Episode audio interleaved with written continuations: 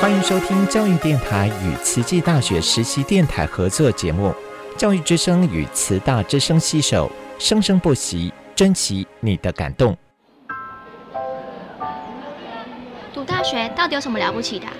就多一张文凭啊！多一张文凭，出去也不一定有工作啊。哪有？我觉得很好玩的，还可以交许多朋友，还可以学到。一八三七年，热力学大师焦尔问他的老师道尔顿：“受教育的目的是什么呢？”道尔顿说：“教育的目的在鼓励学生从事基本的问题探索。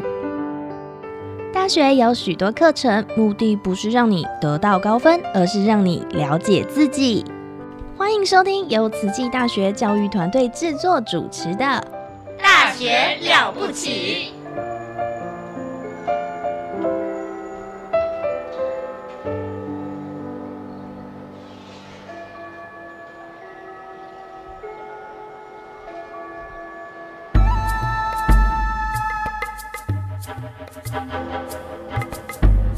大学之道，守谦之道。十年树木，百年树人，传道授业，济世爱人，热情永不退。邀你空中来相会。您现在收听的是优质好节目《大学之道》。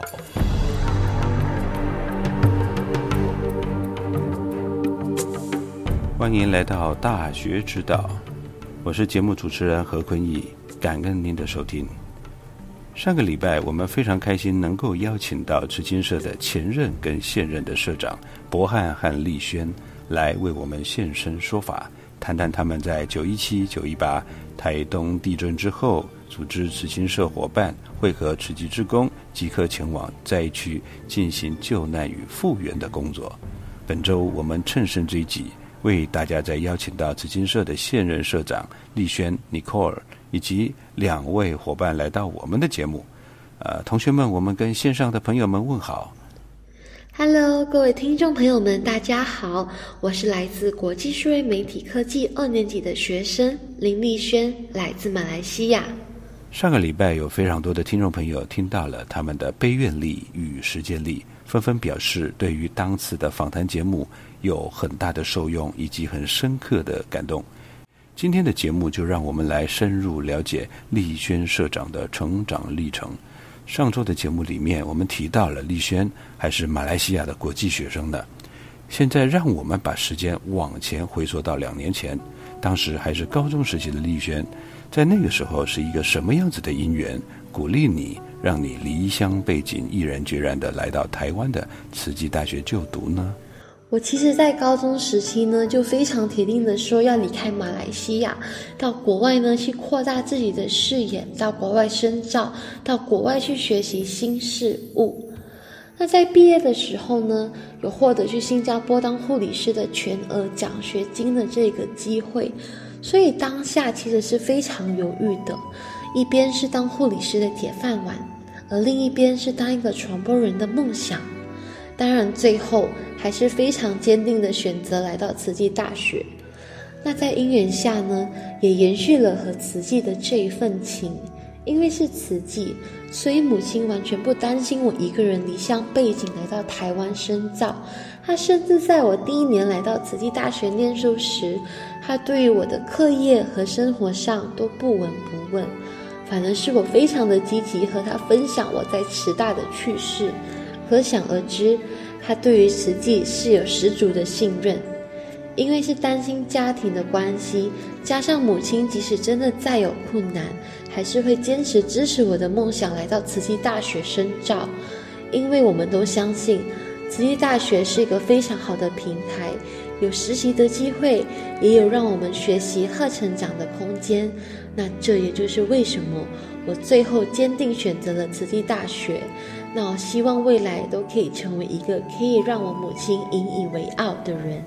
来到台湾之前，你对慈济大学的想象是怎么样子的呢？我们很想听听看丽轩同学当时的想象，可以请丽轩同学分享一下吗？我其实，在三年前呢，有参加了一个慈济青年的交流营队，当时有简单的体验过慈大的校园生活。我那时候就觉得慈大的好山好水，非常适合定下来读书的地方。而我当时真的开始踏入校园生活的时候，我才觉得说我的选择是对的。我在人还没有到台湾之前，就收到了来自远端的爱，不管是师长、助理姐姐，还是伊的爸爸妈妈，不管我们的距离有多遥远，他们都还是把那一份爱和关心透过云端送给我们。而这也是我觉得慈济大学非常有特点的地方之一。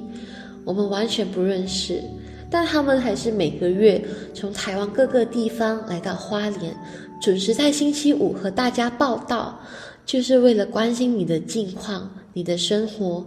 他们想要更了解你，也更希望能当一个陪伴者的角色。这些爸爸妈妈呢，让我身为一个外籍生感到非常安心和感动。我们即使离家很远。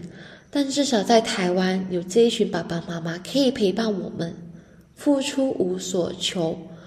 我从他们身上学习到了这一股精神，即使工作再繁忙，路途再遥远，他们都还是会掏出时间来一起来陪伴大家。施工善人对慈心的其中一个期许是，利用课余时间做慈济。那如同在点醒我说，要和这些爸爸妈妈一样。要用课余的时间呢，去造福跟福田，把这一股慈济人的精神和理念一代传一代。那除了易德爸爸以外呢，我觉得慈济大学最吸引我的特点就是国际化。像我们现在的同学呢，有来自莫桑比克、俄罗斯、捷克还是乌克兰的同学们，相当于一个小小的联合国。所以我来到台湾，英文反而有大幅度的进步，也是我一开始选择国际学院想要达到的目的，就是要把英文学好。英文是我们唯一能够交流的语言，在学习如何和伙伴们用英语沟通的过程当中，环境的压迫下，语言具有大幅度的进步。我不用花太多的钱和时间到全世界各地去探索不同人的文化和风俗。那透过瓷器这一个平台呢，就可以听到来自世界各地的伙伴们的分享，不管是生活、饮食还是习惯。每一次认识来自不同国家的同学，都会觉得非常的兴奋和感兴趣，因为文化差异实在是太有趣了。也觉得自己在这个年龄能和那么多国家的伙伴一起生活和学习，真的非常难得可贵。那这也是我觉得我大学生活里不可缺一的一部分，也非常感恩，因为自己的因缘，大家聚集在一起，大家共同往梦想前进。那开拓国际观的同时呢，软实力也是我觉得非常重要的一部分。在这一年的校园生活当中呢，我透过课程和志工，收获到了非常多的软实力。像是国际难民学生学伴服务学习、生命教育、慈济人文，还是学校一直在提倡的永续发展相关的这一些课程，学校不止传授给我们硬实力，也尽可能的透过不同的方式呢，让学生们可以学习软实力。那我目前最大的收获呢，是国际学生学霸服务学习的这个项目。那我们的对象呢，是从叙利亚搬迁到土耳其的这一群小朋友们。我们的出发心是想要让他们不受限制，勇敢发言，勇敢追梦。通过课程当中学习如何去当一个好老师以外，还要学习如何去炒热气氛，才能让他们每个礼拜都可以积极的上课。当然，最主要的还是要走进他们的心，当一个聆听者。给予他们最好的建议和鼓励，见苦知福。这一次的课程呢，不只是在帮助他们寻找人生的方向，也是在指引我要坚定自己的选择。即使他们在限制的资源下呢，我看到他们坚持梦想的那一念心，非常的感动。那我透过这次的课程当中，也反思到说。我们应该非常珍惜和感恩这一切，对于他们来说非常得来不易的机会和资源。我们今天立轩社长带了两位慈心社的伙伴舒婷跟以轩，啊，舒婷、宇轩，我们利用这个时间跟听众朋友介绍一下自己好吗？各位听众朋友们，大家好，我是国际数位媒体科技二年级的学生何舒婷，我来自马来西亚。我的兴趣是看电影、读小说、游泳以及研究料理。各位听众朋友们，大家好，我是国际数位媒体科技二年级的陈以轩，来自马来西亚。我平时比较喜欢听歌，更喜欢去旅游逛街。因为在享受的过程中，我还能增广自己对这个世界的认知。我们另外两位伙伴舒婷跟以轩，也请你们说一说你们的慈济因缘，以及加入慈青社之后，你们有了什么样子的改变。我开始并没有想要参加慈青社，因为觉得课业上会应付不过来，也对这个没有很大的兴趣。可是因为丽轩伙伴和舒婷伙伴的热情邀约下。我就一起进了慈青社，也在上个学期我们一起受福，让我觉得很幸福也很难忘。参加慈青社了之后，我觉得我最大的改变就是我学会了怎么当一个手心向下的人，帮助别人的同时不会抱着一个想要有回报的态度，这样我在做任何事情的时候也会更加的快乐，也不会觉得是在完成任务。当然，我身边的人都有说我改变了不少，尤其是我父母。他们都觉得我变得更加的积极，也比较上进了。那借此这个因缘和大家分享一个小故事。虽然我是慈济家庭出身，但在国内呢，因为课业的关系，都没有非常投入到慈济的活动当中。那我在来之前呢，看到母亲非常迫切的想要我抓紧这次的好姻缘呢，及时行善。那当下我就觉得有一点被强迫，我就和他承诺说，我来到慈济大学念书是不会加入慈青社，更不会吃素。而这一句话，在我隔离结束的第二天就被打破了。我印象很深刻，我第一堂实体课是 VO Two 的素食团队，他们在生命教育的课程里分享关于素食的议题，我当下才发现到说。原来大自然灾害和杀生那么息息相关，甚至会影响到未来，可能连马铃薯都会绝种的可能性。那是和慈青社结缘的起始。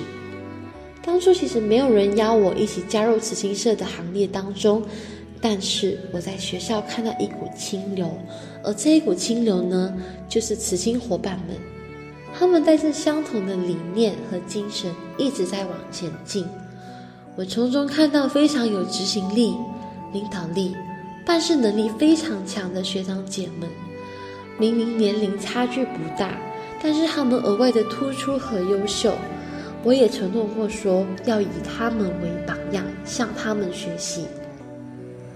到目前为止，对慈济大学的最大印象是人文课程，这是我在别的大学所没有看到过的。现在这个时代，人人都追求知识与科技，但是有大学在教人文涵养的，真的少之又少。其中令我最印象深刻的一堂课就是硬实力与软实力。在各个大学中有硬实力的比比皆是，但是要怎么在这些人里面脱颖而出的，就是要靠我们的软实力。而慈大把这门课列入必修课，真的是为很多的学子们打下了很好的基础。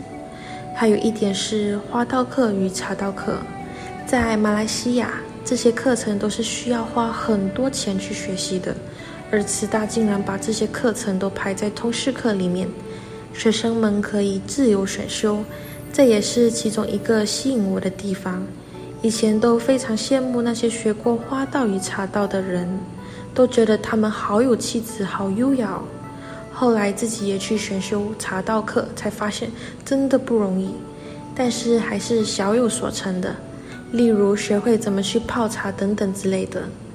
慈大给我的印象就像是一个睿智的老人家，在用他的智慧去细心灌溉着他的小树苗。在加入慈行社的过程当中，除了收获非常多的软硬实力以外，也收获非常多的爱和感动。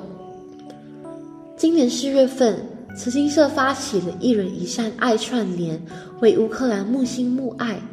战争在非常短的时间内发生，而需要援助的灾民们越来越多。慈心社当初的行动非常快，举办了一场大型的直播音乐会，招募全球人的爱心，将这一份善念呢，透过云端散播到全球各地。那时候就得到了非常好的响应。同时，校内呢也有很多的慈心伙伴呢，排除万难，一起来出席这一次的表演，汇聚爱心，希望送到乌克兰灾民们的心里。大家的这一股年轻人的行动力和感染力，是我觉得这个社会非常缺失的，也因为这一群慈心伙伴们显得非常难得可贵。透过不同的活动，投入到不一样的功能团队。学习如何去执行和举办活动，将来到社会上都是非常受用的。在和来自不同国家、不同科系的伙伴们共事当中，也发现到自己有非常多的不足，需要向学长姐们学习。那也非常感恩大家，非常愿意教导和陪伴我。我从一张白纸，到现在逐渐变成有颜色的纸张。我向自己承诺过说。我在慈心社收获的这每一份爱和感动，我也要和大家一样，把它传承和延续下去，去影响更多的年轻人一起来加入我们的行列。一个人的力量有限，一群人的力量无限大。像上一集和大家分享有关我们到玉里进行校园复原的行动，我们希望结合年轻人的感染力和影响力。一起来为这个社会和地球出力付出，做好事不能少我一人。如果有能力，为何不多做？如果有机会，为何不尝试？把握当下，恒时刹那，结合年轻人的力量呢？让爱传承，让善念延续，让善永不竭尽。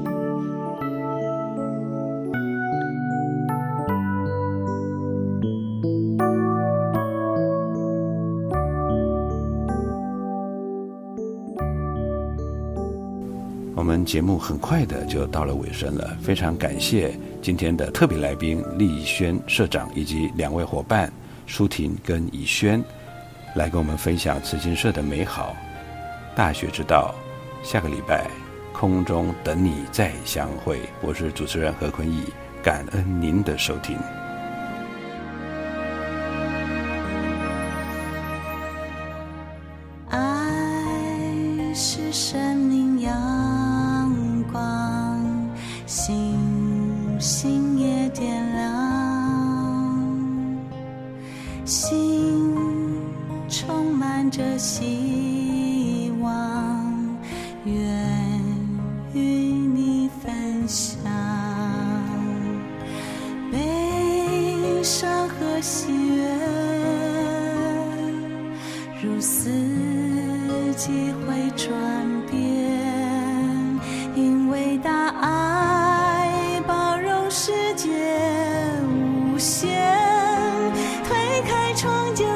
蔚蓝晴天人海茫茫相信生命的阳光指引方向。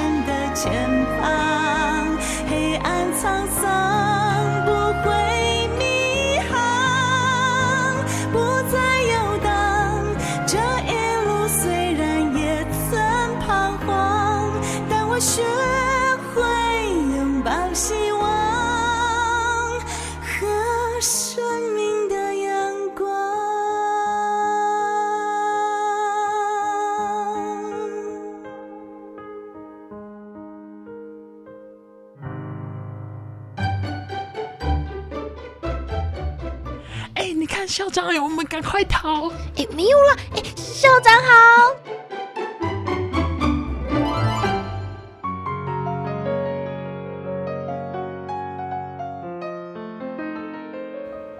大家好，我是慈济大学的校长刘怡君，欢迎大家来到校长聊天室。上个礼拜和大家谈到时间管理，今天想更进一步和大家聊聊怎么做好时间管理的方法。时间管理有一个很重要的原则是定定目标。定好目标之后，心中就有了一个准则，又可以划分成许多的次要的目标。那么。我们人生有了一个大的方向之后，又可以划分成进程目标、中程目标和长期的目标。如果每一天都能够想着这个目标走一小步，那么每一个礼拜、每一个月日积月累，中程就会有进度显现，最后长期目标也就不远了。那么，在大目标之下，我们每天还是有不同的功课要做，不同的工作要达成，还有我们扮演不同的角色，有不同的责任必须要实践。这个时候，时间管理很重要，但更重要的是，在做好每一件事情的时候，都必须要专心专注。所以今天要送给大家四个字，是主一专静。主一呢，就是聚焦，聚焦在你目前所做的事情，聚焦在你每天的目标、忠诚的目标，聚焦在你人生最高远的目标，这是主一。那有的时候同学们还很年轻，所以有的时候。目标会显得很分歧，就不够啊聚集。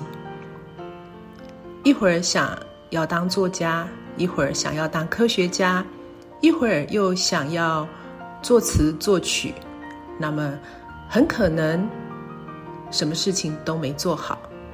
所以聚集在一个目标，每天每天的用功，每年每月的进步。是非常重要的，所以主一有它的重要性。接着是专，专就是专心专注。专心是一个很重要的能力。我们每天呢有很多的事情要达成，那么所以就要在做每一件事情的时候都要能够专注。把这件事情用心的做好，就是专注。譬如说，在做国文功课的时候，就用心写国文，不要去想生物学、想心理学的功课还没做。在社团活动的时候，就用心和社团的同学们互动，不要想着晚上的。作业还没写，那么专注呢？有一些方法可以帮忙，譬如说番茄钟工作法。当你在写一份生物学作业的时候，看起来好像很难，但是一旦你开始做，就把一个小时划分成四等份，每一等份十五分钟。做完十五分钟的功课之后，你可以休息十五分钟，喝杯茶，或者是起来动一动。时间到了，再继续下个十五分钟。试试这个方法，你会发现，有的时候工作了十五分钟之后，很快的时间到了，你会发现自己。还可以持续再工作下个十五分钟，那么就不需要休息了。最后你会发现，写好一份功课其实可能只要三个十五分钟，但你如果永远都是躺在床上用想的，那么这份工作怎么都不会完成的。所以，善用番茄钟工作法。练习看看，并且训练自己的专注力。另外，我也常常用的是一个 App，叫做 Togo。Togo 呢，它会计算你啊做一件事情所需要的时间。譬如说，我常常需要改学生的论文，或者是我需要规划一项行动计划。如果我把它放在心里想，那么就会很复杂。可是，如果我开始动手改了学生的论文之后，我把 Togo 这个 App 按下去，等到改完，我会发现其实我才花了三十分钟、四十五分钟。那么，久而久之，我心里头就会有一个概念：改学生的一篇摘要或者是一个章节，其实通常会花我一个小时的时间。那么有了这个时间在心里之后，做起这件事情来，开始行动就不是这么困难了。所以善用 App，还有善用番茄钟工作法，可以加强自己的专注力。最后是敬，也就是恭敬的心。我们做每一件事情，心里头都要认真对待，要。